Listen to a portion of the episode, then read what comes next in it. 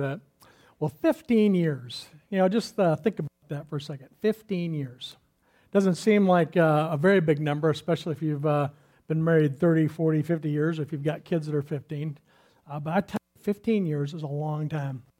Uh, when I first went into church planting, I remember one of the statistics that um, I heard was that uh, in a church planting environment, um, when a church starts, it has a 15% survival rate of making it past five years. And so uh, 85% of churches that get started uh, in the U.S. fail. And so uh, it was a pretty daunting um, statistic for me. And so um, that was just something that uh, just kind of always resonated in, back in my mind. And so to say that you've been here for 15 years is just an amazing work of God. You know, it's interesting when you think about being the founding pastor, it's, uh, there's nothing founding about it. You know, it's all God, and it is nothing short of a miracle.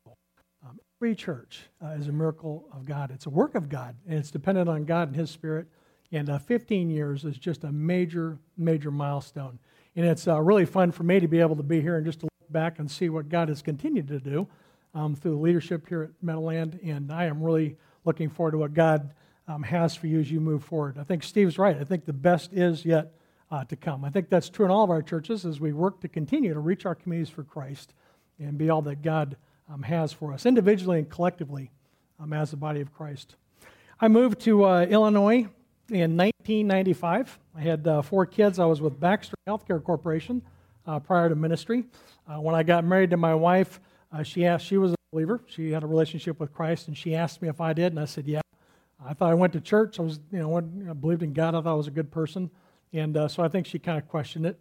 Um, it was interesting because after I went into ministry, I called the pastor back that married us. Hey, just want to let you know I'm in ministry now. And he goes, he didn't remember who we were. And I said, well, you know, Carolyn Hatwig, you know, you married us, you know, I was 20 years ago. And he goes, you guys still married? I thought, was there a doubt? And you married us anyway? so we moved to uh, Illinois in 1995. And, you know, it's funny. Um, we moved around a lot with Baxter. I was an executive uh, for the 15 years. And so um, I started out at the University of Oklahoma, which is where I met my wife. Uh, I took a job down in uh, Texas. We moved out to California, back to Texas. So we moved around a lot. I've moved probably uh, about an average of every one, two years. Uh, my wife and I figured out um, just about a month ago, we figured out between the two, we've been in 22 homes, uh, 10 of them since we've been uh, married. So we moved a lot. And when we moved up to Illinois, the plan was to be here for one year. I don't. I, I, I try not to you know, bash Illinois. I just, you know, I, have come to love it. I've been here 20 years now. So uh, God's sense of humor. But for that first year, um, in fact, my mail, I got a, uh, my tags for my car came forwarded, my Texas tags. I renewed my Texas tags because I was going back to Texas. And so I thought, well, I'm going to be here for a year. I came up with Baxter to do some work at their corporate offices and was just going to shoot back out. And, uh, you know, the funny thing was, is, uh, you know, when I moved up to Illinois, my, uh, my marriage was uh, really a train wreck at the time. I had been working on my career. I had four kids. Um, I had been hanging around with some guys. Uh, partying was kind of a lifestyle. Uh, after work, I typically would not go home first. Would typically stop, go to some clubs, and and uh, so working on my career and hanging out with these uh, career builders, and I just found myself uh, kind of estranged from my wife.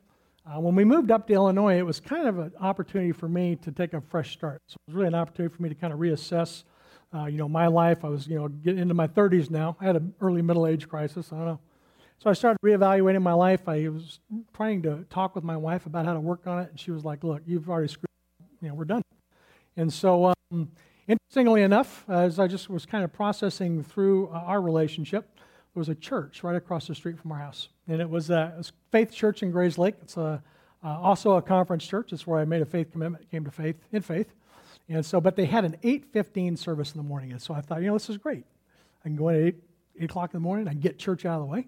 And uh, then I can come home. I can mow the grass, play with the kids, and drink my beer and have a good day. so I'd go to church at 8 o'clock, you know, get it out of the way. And uh, after about the third week uh, in, um, the pastor was going through a series on what it means to be a Christ follower. And week one, I was like, wow, that's what a Christian is. You know, week two, oh, that's what a Christian is. Week three, wow, that's interesting. that's what a Christian was. We got through the end of this series, and uh, I realized that I did not have a relationship with Christ. And, um, and, during that time, I had connected with some other guys that were working at Baxter there. I got involved in a men's small group and uh, started uh, hanging out with them. And, And I ended up making a faith commitment um, not too long after uh, we were attending faith. And uh, it, was a, uh, it was a life transforming uh, experience for me. My relationship with Christ changed my life. Um, it changed my marriage. It changed my relationship with my kids. And I really laid the foundation for what God would continue to do uh, in and through me over the next, you know, now 20 years. And what I'm looking forward to. I know the best is yet to come uh, in my life as well, as well as the church. And, uh, but, you know, it was really interesting to think about, you know, at that time, uh, just all the confusion I had about what a relationship with Christ was and what it meant to be a Christian. And so I wanted to share with you this morning a passage that was uh, really uh, key uh, for me in understanding the difference between believing in God, uh, the difference in uh, just going to church, and what it means to have a relationship with God. Uh, the passage that kind of really changed my life comes from Acts chapter 10. And in Acts chapter 10, there's a story about a guy named um, Cornelius. And Cornelius was uh, uh, a leader, he was well known. And when I was reading down through Acts chapter 10, we got to chapter 10 in this men's group. And uh, we got to chapter 10. I thought, you know, Cornelius is the kind of guy that I would want to be. And so in Acts chapter 10, beginning in verse 1, uh, it says this, and the passage is on the screen. You can read it if you didn't bring your Bible. It says this At Caesarea, there was a man named Cornelius. He was a centurion in what was known as the Italian regiment. He and his family were devout, they were God fearing, and he gave generously to those in need, and he prayed to God regularly. And so Cornelius, for all practical purpose, is really uh, a strong leader. And so when you look through this verse, there's a couple things that you notice about Cornelius. Um, he was uh, a centurion in what was known as uh, the Italian uh, cohort, Italian regiment. Does anybody know what a centurion is? Uh, if you look through Roman history, a centurion was typically a part of the Roman military. Um, they were high-ranking officials in the uh, in the Roman military, and uh, a centurion would have been in charge of a century or a thousand men. And so uh, Cornelius was in charge of 1,000 people, uh, 1,000 guys in this huge army. The Italian regiment was typically uh, the archers, and so uh, Cornelius was a really strong leader. Have any of you ever seen the movie Braveheart?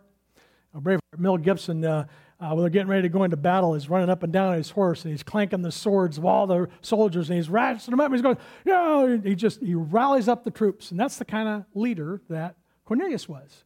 He was a very strong leader and a very large part of the Roman army. He was well respected um, as a leader. He and his family were devout. They were God fearing. They gave generously uh, to those in need, and they prayed to God regularly. And so, if you were going to summarize some of the characteristics of Cornelius' life, know, what would you say, or how would you describe who Cornelius was? Just looking at this passage. There's four of them, and on this next slide, you'll be able to see some of them. You know, he was a very well respected leader. So Cornelius was a leader. Um, the men knew him. He was respected. He had a lot of responsibility. Um, he sought after and revered God. And uh, he was generous. You know, he gave to anyone that had need. He was a man of prayer. He feared God and he prayed routinely. Well, continuing on in Acts chapter 10, verse 3, it says there was one day that Cornelius had gone out to pray, and uh, he had a vision. And he distinctly saw an angel of God who came to him and said, Cornelius. And Cornelius said, What is it? The angel said, Your prayers and your gifts to the poor have come up as a memorial offering to me. I've heard them. I want you to send to Joppa. I want you to bring a man back named Simon, uh, Simon Peter. Um, he is staying with Simon the tanner, whose house is by the sea. When the angel had spoke to him and he had gone, Cornelius called two of his servants. One of them was a devout soldier who was with him as one of his attendants, and he told them everything that had happened to him in Joppa. He told them about the vision. And so Cornelius has his vision, and he, you know, uh, God says, I want you to send to Joppa. I want you to have Peter brought to you. And so Peter's got some words that he wants you to say. And so Cornelius sends the guy off uh, to Joppa to go get Peter. Interestingly enough, as you continue to read uh, through this passage in Acts chapter 10, Peter is actually in Caesarea, and Peter also has a dream. In verse 9, it says this about noon the following day. Uh, these guys were on their journey, they approached the city. Peter was on the roof of his house to pray.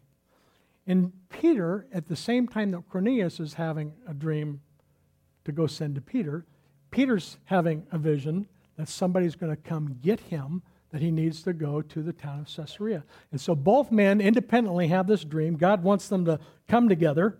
And so, um, and Peter's got some words that he wants to share with Cornelius that are really uh, important.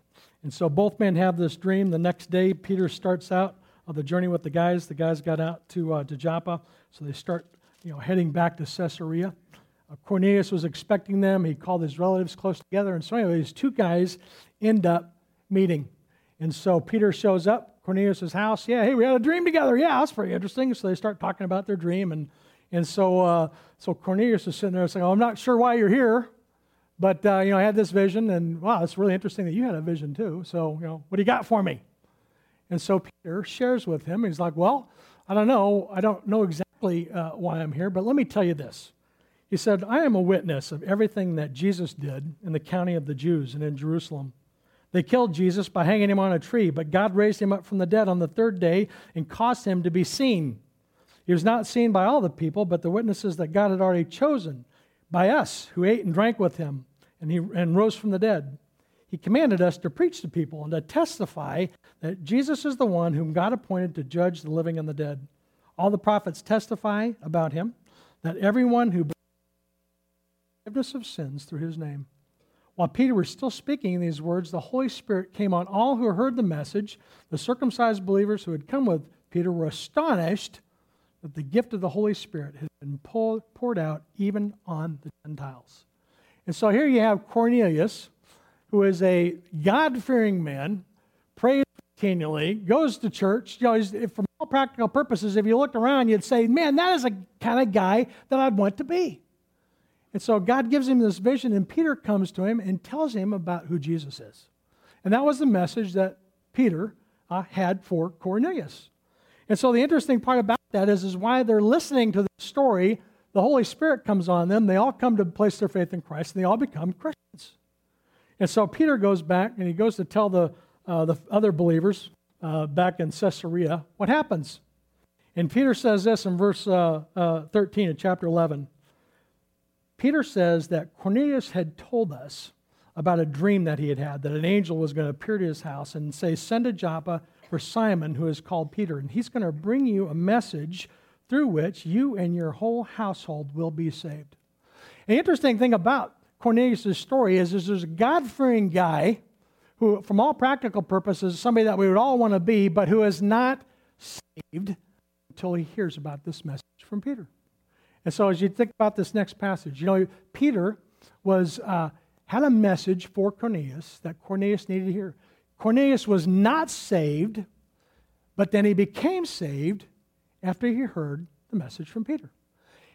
Know, for me, having grown up in the church and having thought that I was a, a pretty good guy, um, this passage was, was kind of life transforming because uh, I looked at Cornelius as a guy that I would have thought would have been a, a good guy, right? Leader, prayed, give to people, and I mean, just for the most practical purposes, was somebody I would want to be. But there was something missing in his life.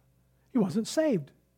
He wasn't saved until he heard this message that Peter had for him about who Christ was. And that message was really something that kind of resonated with me. And so in our little study with these four guys, they all started asking me, Well, are you saved? Has anybody ever asked you, Are you saved? Have you ever asked anybody else, Are you saved? Saved from what? I mean, what does it mean to be saved? And so people kept asking me, Well, are you saved? I was like, Well, I, don't know. Yeah, I think so. I was a good guy. I mean, what does it mean to be saved?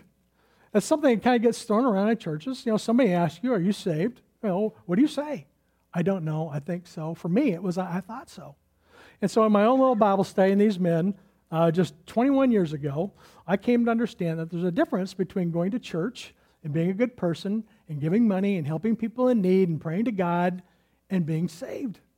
And that changed my life. And so I came to understand my need for a relationship with Christ. You know, we all need to be saved. And in our culture, in our community, and and uh, in all of our church plants, we want to help people to understand how to have a relationship with Christ. What's funny is, is in any church, not just this church, but you go into any church, if you ask people about why they go to church, it's simply, well, it just seems like a good thing to do.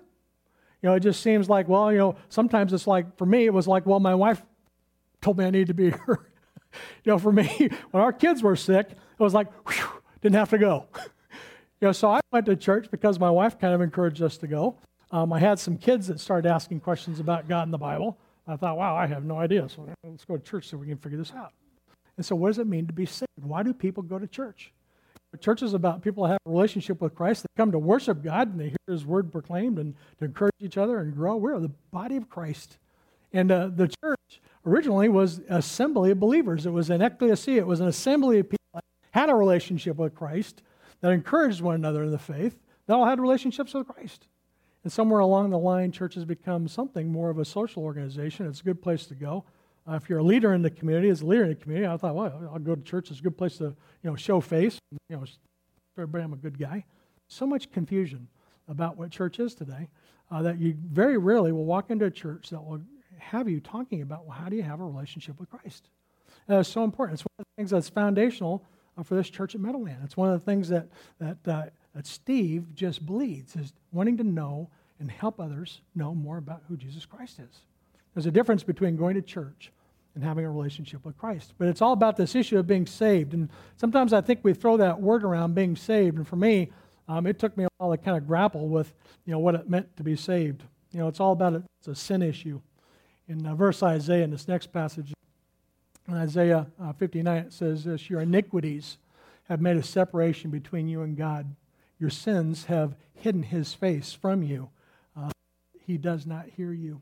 And so sin is something that separates us uh, from God. And sin is one of those relative terms today because for me, I always felt like, well, I'm not as bad as the next guy. Um, sin is one of those things that can be difficult to talk about. Um, but the reality is, is God's perfect and we're not. And it's that sin that separates us uh, from God.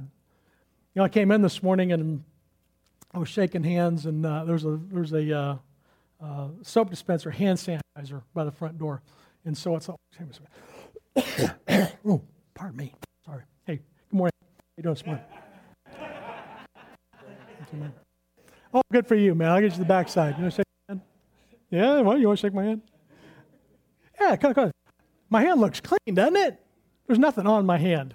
So what's funny is, is if you hadn't seen me do that, it's always funny because in church, when I'm in the men's restroom, sometimes you hear somebody walk out and you think, they didn't wash their hands.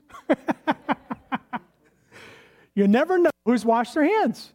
And so you come in in the morning and you know you're shaking hands with people. And It's like you don't know where that hand's been. You know, sin is like that. You can't see it. It's not very visible. And the funny part is, is you know, unless you talk about it, unless you see something, you don't even know it's there. And that's what sin is like. Sin is something that is something that typically um, is in our lives that people don't talk about. You typically don't see. Now, we all know people that are bad. We can all characterize You know, if I ask you who, who's the worst person you can think of, how, does anybody think of Hitler beside? Anybody not think of Hitler? Who's somebody else that's not Hitler? Who's somebody think of that's really bad? Was it?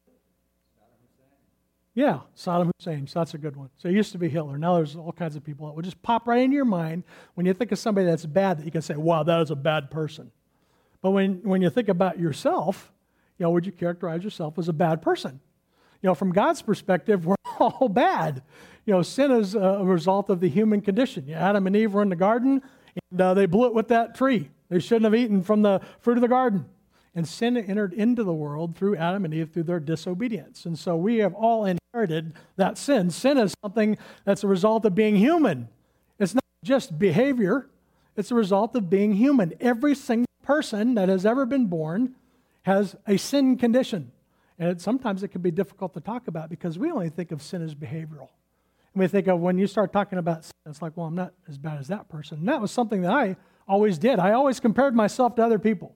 I wasn't as bad as Tony was, I wasn't as bad as Osama was. And so I always felt like I was okay with God because I was a good person like Cornelius.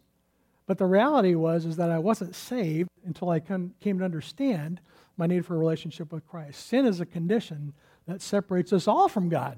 We all need a relationship with Christ.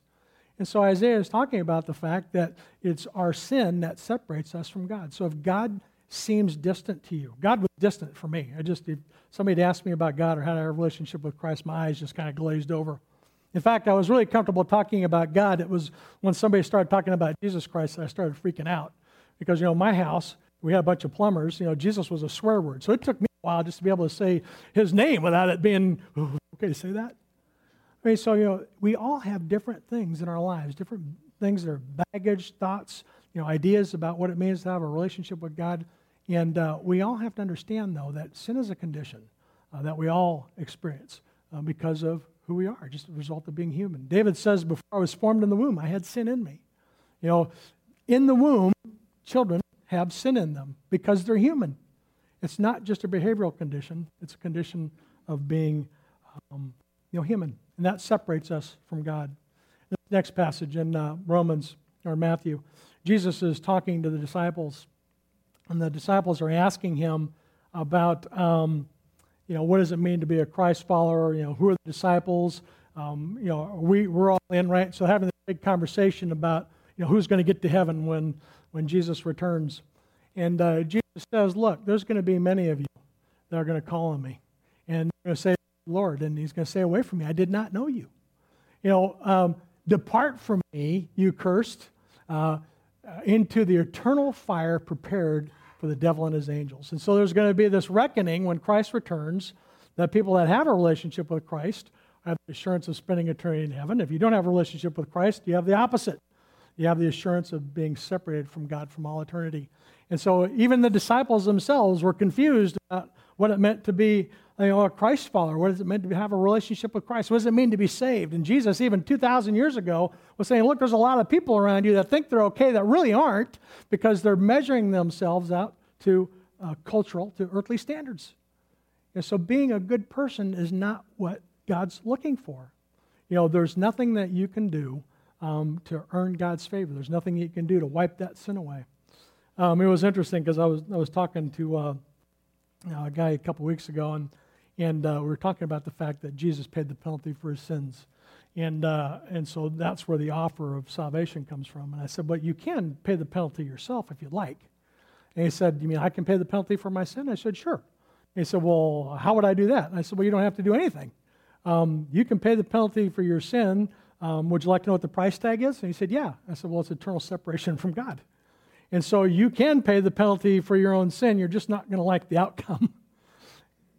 You know, Jesus said that he came to seek and save that which was lost. Every person that doesn't have a relationship with Christ is important to him. You know, he left the 99 to go get the one. That was a song we just sang. Every single person is important to God. He loves everybody, but only those that have a relationship with his, his son does he give the right to be called their children. And so that salvation is an issue of separation and having that separation, having that gap closed up. In uh, Romans in uh, chapter 3, it says this all have sinned, all fall short of the glory of God. And that all is encompassing of the, all the human race. Every single one of us has sin, and every single one of us is separated from God's perfection. But the good news is this that while we're still sinners, Christ died for us. You know, the wages of our sin is death, but the free gift of God is eternal life in Christ Jesus. And so Jesus himself, through that death on the cross, paid the penalty for our sin, and he closes that gap and he enables us to have a relationship um, with his heavenly, with our heavenly Father. And so our relationship with God has everything to do with who we are in Christ. Let's look at this next passage together. In Romans 10 9, it says this If you confess with your mouth that Jesus is Lord and you believe in your heart that God raised him from the dead, you will be what? You will be saved. And so salvation comes from understanding that Jesus Christ is the solution for that sin, for that inequity that separates us and God. If a person comes to understand their need for a relationship with Christ, they confess with their mouth that He is Lord, and they are saved. And so, as you think about what it means to be saved, the real question is: is have you publicly you confessed Jesus Christ as your Lord and Savior? Do you have a relationship with Him? And so, salvation and being saved has everything to do with who you are in Christ. Now, the first time I heard that, um, I came to understand that. They showed me that passage, and I thought, wow, it's that simple? Yeah, sure. Well, how do I do it? Well, you just pray. Ask Christ into your life. So I prayed. I made a faith commitment. Was it saying the words that saved me? No. You know, is married? Is, am I married? I'm wearing a wedding ring. If I take this off, am I still married? Well, sure. It's not that ring that saves me. It's not the words that save you. It's not the baptism that saves you. It's the believing in your heart and believing in your mind that Jesus is God, that He paid the penalty for your sins, and asking Him into your life and making Him Lord, that saves you. That's what salvation is. And so if you're sitting here this morning and you've never had an opportunity to, to to pray to ask in your life, if you've never had an opportunity to publicly confess uh, Jesus Christ as your Lord and Savior, that is the first step of becoming a Christ follower. And so on this next uh, slide, there's a couple things I just want to uh, invite you to do. Let's go to the, go to the next slide. You know, if you don't have a relationship with Christ, um, I want to encourage you to, uh, to read um, 1 John chapter 1. 1 John chapter 1 was instrumental for me. Um, John's writing that, and he said, hey, this is not just a book. Um, this is just not a collection of writings. Um, it's eyewitness testimony. It'd be like if you went home today and wrote a letter about what you heard here today, um, and you wrote that down. You were here, right? You saw it, you heard it, um, you know, you touched it. And so if you wrote down what you saw here this morning, that would be your testimony. Well, First John is John's testimony about what he saw. He said, Hey, look, this Jesus guy, I saw him. I touched him. I heard him. I walked with him. All these things I'm writing down for you so that you can also know what I know. So First John chapter 1 is a great book to try to just to help you to have confidence that, that this is what is important. This is how we have a relationship with God. God speaks to us through his word. And so if you want to know more about the Bible, I love the, you know, I encourage you to jump into a small group or get involved in a Bible study. This book will transform your life if you let it. And so I would encourage you this morning to read through uh, 1 John uh, chapter 1. Uh, if you have uh, never had an opportunity to read through the book of John, uh, the book of John will explain to you who Jesus is, about his ministry, you a glimpse of what the early uh, believers really looked like. And then, as you go into the book of Acts, it's what the early church looked like. And so I'd encourage you maybe to read through the book of John if you've never had an opportunity to do that. But this morning, I want to invite you to, uh, uh, to uh, if you've never placed your faith in Christ, if you can't say with certainty this morning, hey, I'm saved, or I know I'm a Christ follower, I'm a Christian, that is really uh, important. That's the most important decision you're going to make in this life is what you've done with Jesus Christ. I've talked with, uh, I've been talking with people for 20 years about this issue, and sometimes people get it, sometimes they still have questions. I want to encourage you not to delay that decision, because by not making that decision sooner, you're missing out on what God has for you. Because when you make that decision, God does change your life. You know, go back to that previous slide in 2 Corinthians. You know, Paul's writing. He says, uh, he says this: If anyone is in Christ, he's what? He's a new creation. The old is gone; it's passed away. Uh, behold, the new has come. And so you're in a series today. It's called "Change Lives." That are, that are important about wanting to change other lives. And so, change lives, though, begins with who you are in Christ. And so, it will change you. And so, uh, this morning, I just want to encourage you that if you have not had an opportunity to do that, um, to make that your next step. I know Steve would love the opportunity to talk to you about that. Uh, you've got a uh, connections card on the inside of, of, your bulletin today, and the place there's a little place that says, "Hey, uh, today I want to know more about how to have a relationship with Christ. I want to commit my life to Christ." Um, that is the most important decision that you're going to make uh, in this life. I made that decision um, uh, over 20 years ago. It was 21 years. It was 1995, so it was 1996, and so it's been almost 22 years um, that I made that decision. And I can remember uh, right after making that decision, um, all the guys that I was going to the bar with after work, um, all of a sudden felt kind of weird. You know, I had these friends at church, and so after work was over, I was like, hey, come on, we're going to such and such. And I was like, eh, I don't know. I don't know if I should be doing that. What do you mean you know we should be doing that? Well, you know, I kind of joined this church. Oh, you wussy! What do you mean? Come on, let's go! And all of a sudden, I had all these friends that kept trying to pull me away from what God was doing. And I had made these new friends. Uh, I had this new faith. Um, I committed my life to Christ. I got baptized. Uh, baptism does not um, get you into heaven, but I tell you, there's something about publicly confessing your faith in Christ and getting baptized uh, that will just usher in uh, the power of God. It's the first step of obedience. When you think about what does it mean to have Jesus as a Lord and Savior, uh, we know what it means to be saved. We just talked about that. But what is lordship? Lordship is about doing what this book tells you to do. It's about being obedient to God and His Word. And, and one of the things that believers do is they get baptized. There are no unbaptized Christians in Scripture, not one. When you're reading down through the Bible, people make faith commitments, they get baptized. Faith commitments get baptized. You know, I got married uh, 33 years ago. We exchanged rings. It didn't make me married, but it's a symbol of a covenant relationship that I've entered into with my wife, and that's what baptism is. And there's something about the Holy Spirit that just unleashes His power in that first step of obedience. And so it really begins that, that new life uh, in Christ. And so for me, it was uh, over almost 22 years now. And um, I can remember having to try to explain uh, to my coworkers what had happened. Uh, you know, I, the friends at work, all of a sudden, uh, you sure you don't want to go? I remember one time the, the pressure, the peer pressure to go was so great that I was like, okay, let's go. It was a business meeting. And so, uh, so I ended up going to the business meeting. And uh, so they're all drinking, they're pounding down drinks. And so I'm over at the counter. I was like, can you give me a Diet Coke? And so, uh, so I'm over there drinking my Diet Coke, and I walk back to the table. And, and so I'm like on my third Diet Coke, and the guy sitting next to me goes, Well, you're drinking a lot of those. What is that? He drinks a drink of it, and he goes, There's nothing in this. And I was like, Well, it's Diet Coke why aren't you drinking, man? And so all of a sudden I'm made to feel guilty because I'm not drinking. And, and uh, I had, you know, it was just one of the things that God just kind of delivered me from. You know, sometimes I think we look for life change. You know, we want a better marriage. We want to overcome alcoholism. We want to overcome, you know, pornography. We've got these issues in our life, and we try to overcome them in our own strength. You can't do it in your own strength. You can try to stop drinking on your own. I can't tell you how many times I tried to stop smoking. I smoked two packs of cigarettes a day. You know, smoking and drinking just kind of went together, and we'd been to work, and it was so it was so stressful. I'd, I had a guy that uh, I had responsibility for all of our Mexican operations. There's like six thousand employees, and and one day uh, uh, the uh, they had blocked the border off, and all the operations shut down, and and everybody's looking at me. What are we going to do? I was like, oh, let's go get a smoke. but that was like my default you know, it's just I would succumb to that pressure. And every time I tried to stop smoking, I just I couldn't do it on my own strength. But you know what was interesting? The second I made a faith commitment, it just went away. I mean, my relationship with Christ changed such that I no longer had to work at these things. They were just a byproduct of who I was in Christ. And so God changed my life. Um, I started working on my marriage. Uh, my kids um, uh, just saw a change in me. My oldest saw a change in me. The other ones were young, so they really didn't see that much of a change.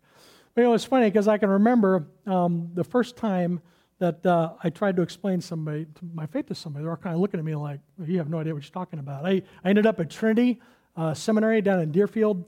Um, it's uh, uh, I found out the Bible was written in Greek and Hebrew. I grew up thinking it was Latin. I had the Latin Mass, Latin, Latin, Latin, and and so uh, I walked in. and I said, well, "Which one's closest to the original Latin?" And he said, "Well, it's written in Greek and Hebrew." Really? And so uh, I ended up down at Trinity because I knew absolutely nothing about Scripture and uh, my eyes were this big. I mean, I found out this book is so amazing. It is so amazing. It is life transforming. It's fun to read. It's fun to study. And so I fell in love with the languages. Um, church history is fascinating. Uh, you'll forget everything that anybody ever told you about church history. Uh, if you want to know about church history, there's some great Christian resources uh, you can pick up that really talks about what church history is. I grew up, uh, I was going to be a priest, Catholic. You know, I found out about the whole Reformation. When you look back through church history, you're thinking, why doesn't everybody know this?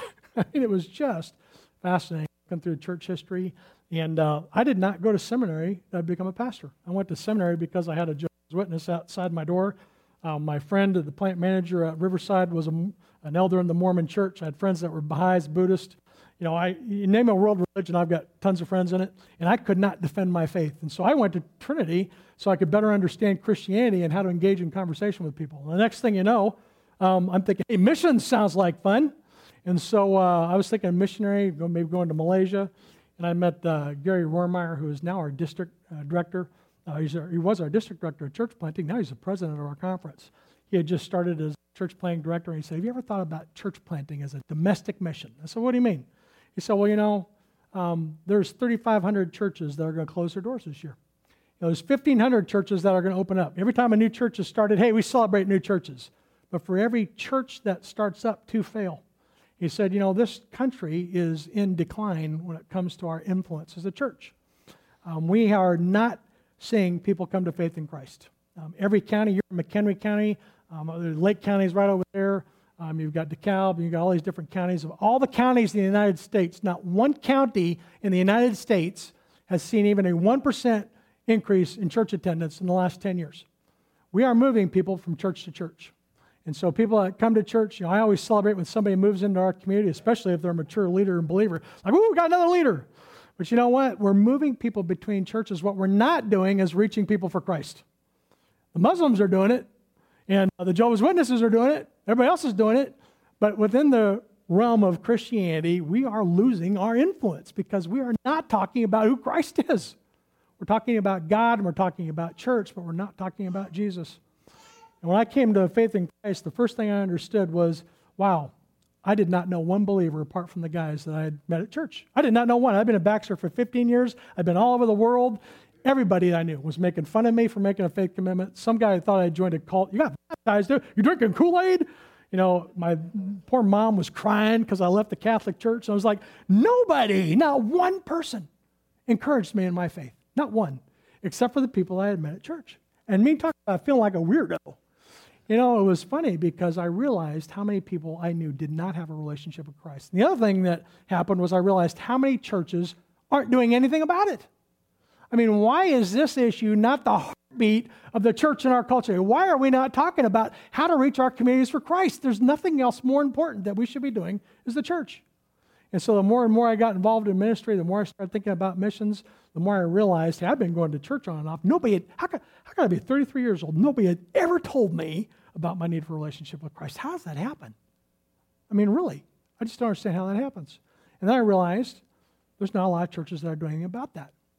And so I, you know, met Gary and was in a converged church. And one of the things I love about our conference, our conference is about reaching people for Christ.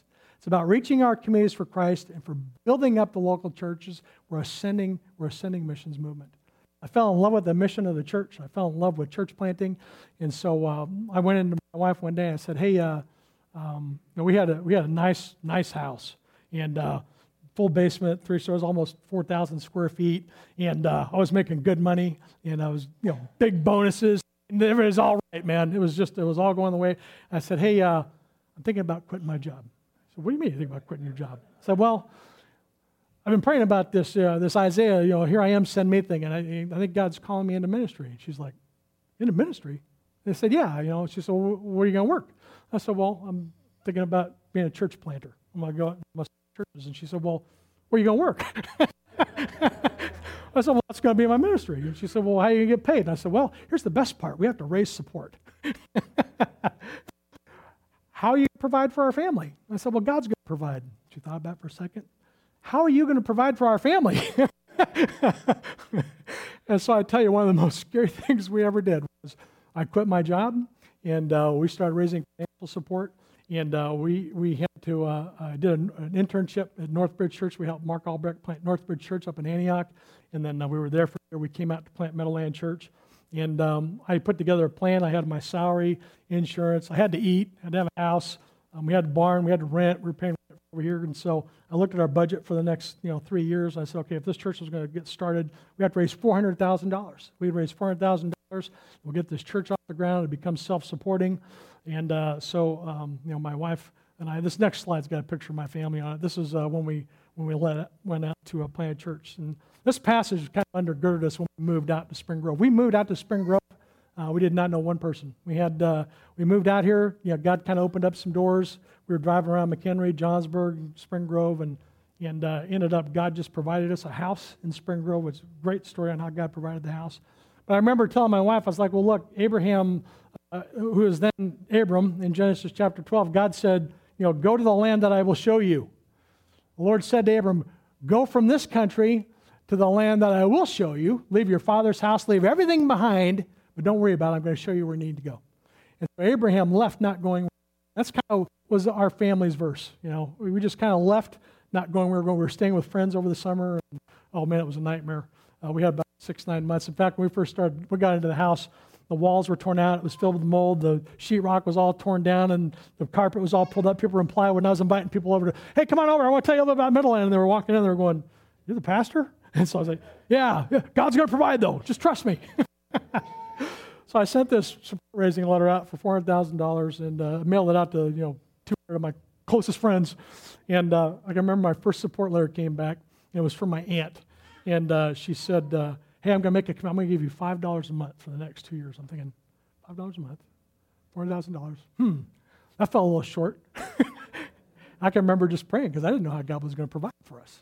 And uh, and I can remember, though, what she said at the bottom of the letter. She said, You know what? She said, um, she was 80 years old. She didn't have many more years to live, but she said, You know, what? I'm going to pray for you every day. And so that, that, that, that letter, that support letter, um, I still have that. I still have that in my uh, drawer. Um, my aunt's gone to be with the Lord, but one of the things that I learned early on in ministry was prayer is the foundation of the church. You know, this is Jesus' church. It's not Richard's church. It's not Steve's. Christ is the foundation for all that we do and say and teach in our churches. And prayer is such an important part of who we are. And so I've seen God's faithfulness. You know, we moved out here and uh, We moved out here in 2001. We spent the first two years meeting people, and uh, it was so nice to me uh, see some of these faces, some of these people. It was amazing the way God started to orchestrate, um, you know, just the startup of a church. And uh, we had uh, a contract with the Johnsburg High School, and uh, we had our first public worship service in March of 2003. And we had 150 people come out. We had eight core families that were part of that team. And uh, God just has just done an amazing thing uh, in our lives and through our church. But it was all because of you know what He wanted to accomplish in us. You know, in uh, in John chapter uh, 17, um, Jesus is praying uh, for the disciples. He says this in John 17. He prays for the Christians. He prays for the believers. He prays for you. If you have a relationship with Christ, Jesus prayed for you 2,000 years ago. He said, "Sanctify them by the truth." Your word is truth. This is what we know to be true. This is how we're sanctified. When we read this, it changes us. You know, it begins with a new, we're new in Christ. It changes who we are. And uh, it, sanct- it sanctifies us. Sanctification is the process of growing to be more like who Christ is. And Jesus prays for us that we would grow in our faith in Him. His word is truth. As you have sent me into the world, I'm sending them into the world, for I sanctify myself, that they too may be sanctified. Our responsibility as believers is out there. You know, we come here together to encourage one another, to praise and to worship and to hear His word proclaimed. But our responsibility, our role is out there. Jesus said, Go make disciples. Discipleship happens out there. It begins with sharing with people what you have in Christ. You know, sanctification is the process whereby we become more Christ like. Jesus prays for the disciples. He prays for us that we would grow in our faith. But I love this next verse. In verse 20, he, would, he also prays for those that will believe in him through the believers. And so Jesus prays for people that do not yet know who Jesus Christ is. And so if you don't have a relationship with Christ, as you get drawn into a relationship with him, it's a result of this prayer. You know, the Holy Spirit is external in the life of a non believer. When a person asks Christ into the life, the Holy Spirit indwells and comes inside and takes up residence in us. We become new, we're changed, and we have the Holy Spirit in us. He's no longer external, He's internal. And so we have the responsibility now to go out and to share with people our testimonies. If you're a Christ follower, if you're a believer, if you've made a faith commitment, you have a story. And as you go out into the world to share that, people are going to come to believe in Christ through your testimony. That's a result of Jesus' prayer, too. He doesn't just pray for the church that would be strengthened, he prays for everyone that doesn't have a relationship with Christ, that they would come to know him through him. And so this morning, I just want to encourage you if you have a relationship with Christ, you know, make this, uh, make this your prayer. God, use me out there. On this next slide, I've got a couple things that you might want to think about. If you've never had an opportunity to write out your faith story, then that would be a great first step for you. Could you click that? Click that next one for me. If you've never written out your story, I want to encourage you to do that because Every one of us has a story. I love telling my story. I love listening to other people's story. If you are a believer, you have a faith story. And I want to encourage you, um, if you don't have someplace where you've written that out, um, to do that. You know, if you need some help writing out your faith story, I'm sure Steve, would, one of the team, would love to help you do that. Um, but every one of us, if we're believers, have a faith story. And I've, you know, I've been in ministry now for 20, over 20 years. I have never heard the same story twice. Every story is different. They're not all dramatic. You know, you look at Timothy, as you read through 1st and 2nd Timothy, Timothy grew up, his, his mom was a Christian, his grandma was a Christian. He just didn't know any different. He just grew up in a Christian household, and God used him in amazing ways. Then you have the Apostle Paul, who in, in, in Acts chapter 9 was persecuting and killing Christians. That, that he, he, gets, he gets converted, he comes into a relationship with Christ, and he, now he's written a big chunk of our New Testament. And so everybody's got a different story. They're not all dramatic, they're all different, but every one of them is miraculous and powerful. And if you've never written out your story, I want to encourage you to do that this morning.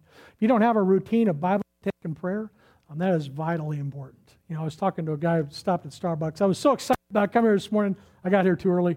And so I was down at Starbucks and I was talking to a guy, and he was talking to me about, you know, we were talking about what we were doing. He'd heard of Meadowland. He knew Tim over at the orchard. So he said, Yeah, I'm getting to meet with somebody. And, you know, we prayed. And he was talking about prayer. And so I asked him, I said, Well, what are you reading? He said, What do you mean? reading? I said, Well, what do you read? Do you read the Bible at all? He goes, Oh, we just pray and we talk about what we're learning. I said, Well, how do you learn anything without reading? He goes, Well, I said, we don't, we don't need to read that, do we? He said, we just kind of talk to each other. I was like, well, yeah, you need to read this. How do you know what to believe? I've got an opinion. You've got an opinion. We've all got opinions. If you want to know what's true, it's in here. And so if you don't have a routine of Bible intake and prayer, that is essential. God speaks to you and changes you, transforms you, you know, through his word. And, you know, Bible intake and prayer, when we're reading scripture, that's God speaking to us. And when we pray, that's us talking to God. Our relationship with God will grow as we talk and we listen to him through Bible intake and prayer. And I just also want to encourage you to make a commitment to what God's doing in the local body of Christ. You know, this is a visible, a tangible reflection of what it means to be a part of who Christ is. You know, the church is the body of Christ. So many times people and they say, Well, hey, what have you got for me? And my favorite question is, That's an interesting question. What have you got for us? Well, what do you mean? I said, Well, do you know you have a spiritual gift and you have to use your spiritual gifts to serve and to build up the body of Christ until we all attain the unity of the faith? Do you know your spiritual gift?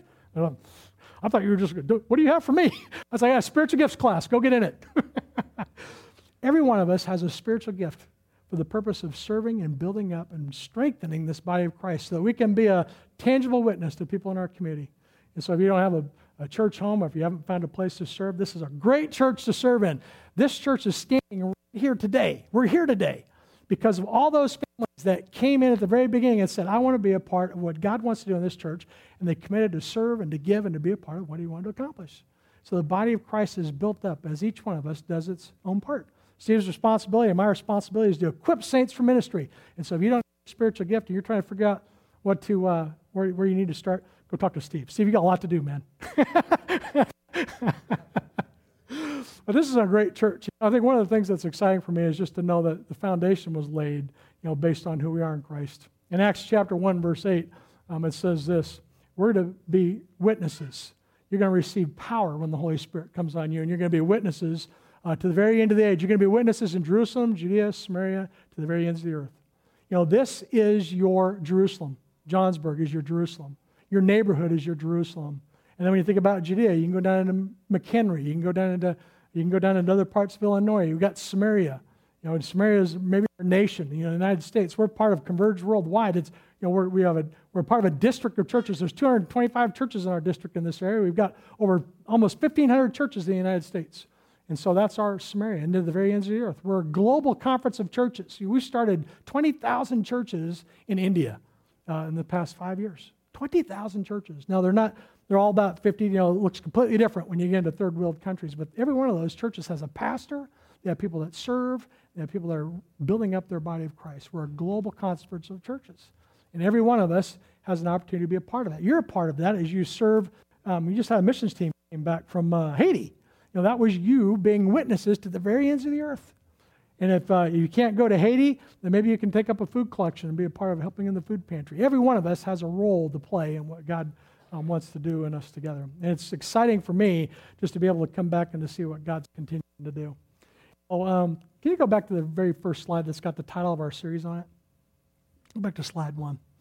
Changed lives, living to see lives changed. Now, that's what that's our, that's our prayer. That's what Steve's talking about. That's what this series is all about. Changed lives begins with you and what Christ has done in your life. That's what a changed life is. And now we live to see other lives changed. Know, that's Jesus' prayer in John 17. You know, we want to see people that are sanctified and grown up in their faith, and then we want to see other people that are going to come to faith in Christ through us. Changed lives, living to see lives changed. I'm going to, I'm going to use that. That's really good. And so that's my prayer for, for uh, this church, that it would continue to see lives changed so that this community could be impacted for Christ. I want to thank Steve for, for having me up here. It has been so exciting. Um, I'm not really Facebook. I get in there every once in a while. Um, I've got four kids. I've got one of them that's up in uh, Milwaukee leading worship um, at her church. I've got another one that's over at a worship conference in California. Uh, my wife couldn't step away from children's ministry, so they sent me up here by myself. But, you know, it was interesting because I look back at what Christ did in my life, and sometimes I shudder to think what it would have been like if I had still had an alcohol problem or if, I'd, if I had gotten a divorce. I'd probably be on my third marriage by now. I look at some of the friends that I used to go out with, they're all in their second and third marriages. And so I look back at what God had done in my life, and now I look at the legacy that I'm leaving my kids. And I just pray that this church would continue to leave a legacy on this community. And so that's my prayer for you. I want to thank you for having me up here this morning. And let me close in prayer, and I think Steve's going to come up.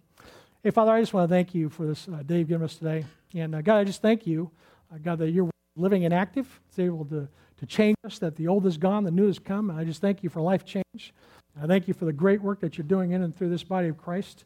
Thank you for Steve and for his leadership. And I thank you for those that just faithfully serve and give and are part of what God's doing here. God, I want to lift Meadowland Church up to you. Uh, God, I know that there's a lot of hours been on knees for this church. And so, God, we just want to continue to pray that your will would be done in our lives individually and collectively as the body of Christ. We look forward to all that you have for us. In Jesus' name, amen.